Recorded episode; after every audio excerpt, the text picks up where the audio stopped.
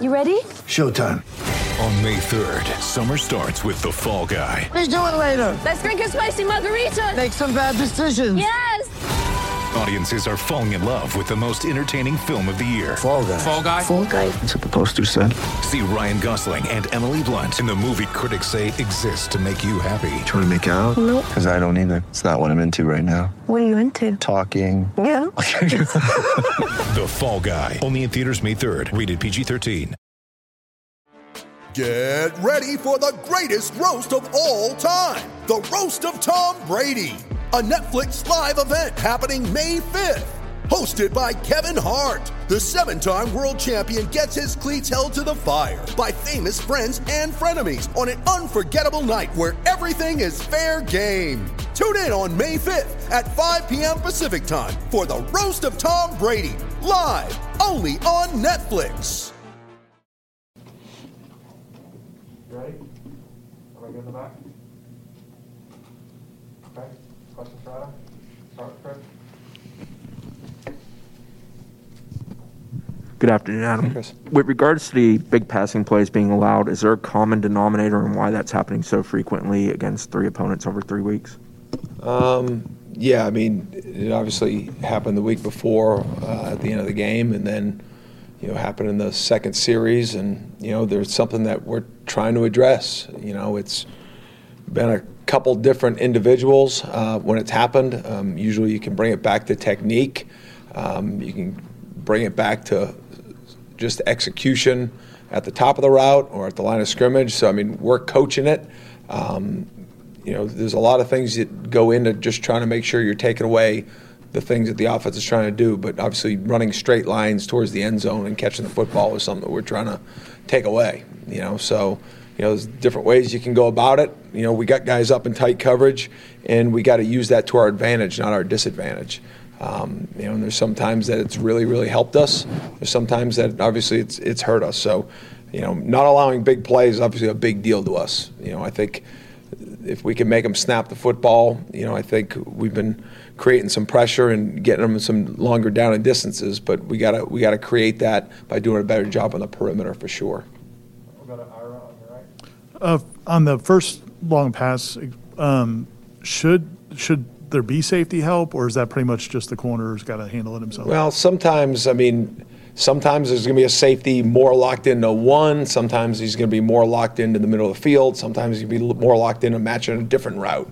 You know, so I mean, there's all. You know, on each play, it's not always well. That's just what it is. It's one guy. It's you know what I mean. Um, but on outside verticals, you know, there's a lot of times that you know it is about getting the leverage back to help, and sometimes about just knowing maybe your help's the sideline and, and making sure that you're using it and getting your body in that position to do it. So, you know, just specifically to that one play, I mean, it's you know we gave a, a super clean release. Uh, we weren't. We kind of tried to stem around a little bit with the corner late in his positioning, not something that we want him to do. Um, but he jumped to a leverage, and next thing you know, the guy took off on him, um, and he played in catch-up mode for the play. So, um, not good. Stay over there for Adam, to follow up on some of the, the coverage breakdowns, is this stuff that's they're executing it in practice, but then it's not translating to games? And if so, I guess what can you do, whether that's personnel changes or something, to try to to, to address why it's not transferring over? Yeah, I mean, the as far as personnel, you know, we've gone into it. We've rolled four corners. Um, you know, we've played a good amount of bodies there. Um, you know, in practice, you know, we go one on ones every day against our wideouts. We go against our scout guys, you know, and we play the same coverages and, and work at it. We work top of the route drills. We work line of scrimmage releases. We do that stuff every day. Um, and you know, why does it happen on game day? You know, it just lapse in technique, lapse in finish. And so, as the person that calls defense, you know, you take all things into accord. You know what I mean? You know, what are you getting out of the techniques that you're playing? You know, where's the good things, right? And sometimes the good things don't always show up, but the bad things show up big. And so, you know, it's my job to look at the entirety and say, okay, are we asking these guys to do too much? Are we asking them? Are we putting them in a position um, that they can't execute? You know, um, but the reason why we do it is because we do it and we practice it, we drill it, and we feel good about it going into the game. Um, and in hindsight, when you look at it, and if that's an issue, then it's something that needs to be addressed. Even if it's not showing up in practice, it's showing up on Saturday. So, you know, you're, you're trying to make sure that there's all pieces to the puzzle, right? And so you change one thing, it changes something else. But at the end of the day, our job is to keep them out of the end zone. And if there's a play that's showing up to get them in the end zone, then we got to address it. And we got to address it with everything it takes. Uh, the defense was put in some tough situations um, with all the turnovers and quick possessions. Um, how did you feel like they handled that? Um, and, did it last throughout the game, or, or was there? It, it seemed like they were hanging, you know, giving the team a chance to hang around for a while. But after a while, did they just wear down? Do you think, or how did you evaluate the effort overall? Well, I mean, after a while, I mean, actually, most of the points were given up in the first half. You know, so you know, I think you know, I, I think they fought throughout the game. You know, are there situations? Listen, I'm on the sideline. They say defense is up. I sometimes I don't know if we punted the football, if we've, however it all plays out. Like we got to take the field. You know, and then you know, I right away, where's the ball spotted, and you're going to call defense based on where it's spotted and kind of whether it was sudden change or however it all played. Um, so yeah, I mean, obviously we don't want to give up all those short fields, but I thought you know, for the most part, and statistically, with the number of points we gave up for the amount of times we had sudden change, it was a success. But at the end of the day, we gave up 35 points and we lost the football game. So, you know, I, between me and the guys in the room yesterday, you know, I try to be as real as I can with them. And, you know, anytime you got to take the field after a you know, roughing the punter or, you know, an, an, interception. I mean, it's always a challenging situation, but, you know, those sudden changes are what creates you. And um, I do think, you know, we did a, a, a, solid job based on the situation of fighting and trying to limit what could be, take things from bad to worse, you know. So I think we went out there and, you know, I thought our guys had the right mindset you know, towards taking the field on some short fields. But that's what you got to do on defense. You know, it doesn't matter where the ball is. It gets spotted. It's going to be a P and ten, and you got to go out there and stop them and um, limit the points. And you know, from a point standpoint on the sudden changes, yes, I, I, I was, you know, um, excited about them and, and, and, the effort they gave us in those situations. We'll come to the left side to Jared. Coach, um, there was uh, third down conversions were a little higher probably than you wanted. I mean, particularly like third and five or six, it seemed to me. I'm not sure if that's correct, but um, uh, can you comment on that and what yeah. maybe you can do? Yeah, I mean, you know, in a perfect world, you're you're winning probably seven out of ten snaps on third down. You know, and obviously you get a greater increase of winning on the third and longers than you do on the mediums or shorts. But you know, we had you know we had a we had a PI on one of them. You know, and I can go down all of them, but you know I think we're rushing the quarterback well. You know, we're creating some pressure. Um, there were a couple leverage routes that we gave up that, you know, they do a nice job. We got to do a better job, you know, as far as just trusting our leverages. And if they're going to run routes outside of that, then, you know, we've got to be able to rally to them. But, you know, we're constantly like third downs in emphasis. If you're out of practice, it's something we work on a lot, and it's something we're going to continue to work on a lot. I think we've made great strides in our in our rush, in our ability to get to the quarterback. Um, but success is coverage and rush working together, and we're going to play to our strength of our rush right now, and make sure that our coverage is in the right spot, and you know be able to get off the field better on those third downs, and you know. Jerry, I don't know if it, the mediums were as much an issue. Um, but you know, we were at I think we finished at 45 percent, 46 percent. We want to be at 35. You know, you want to win 100 percent of them, um, but you know, there's definitely there, there were three of them that if we can get them back, then I think we got a chance not to extend those drives.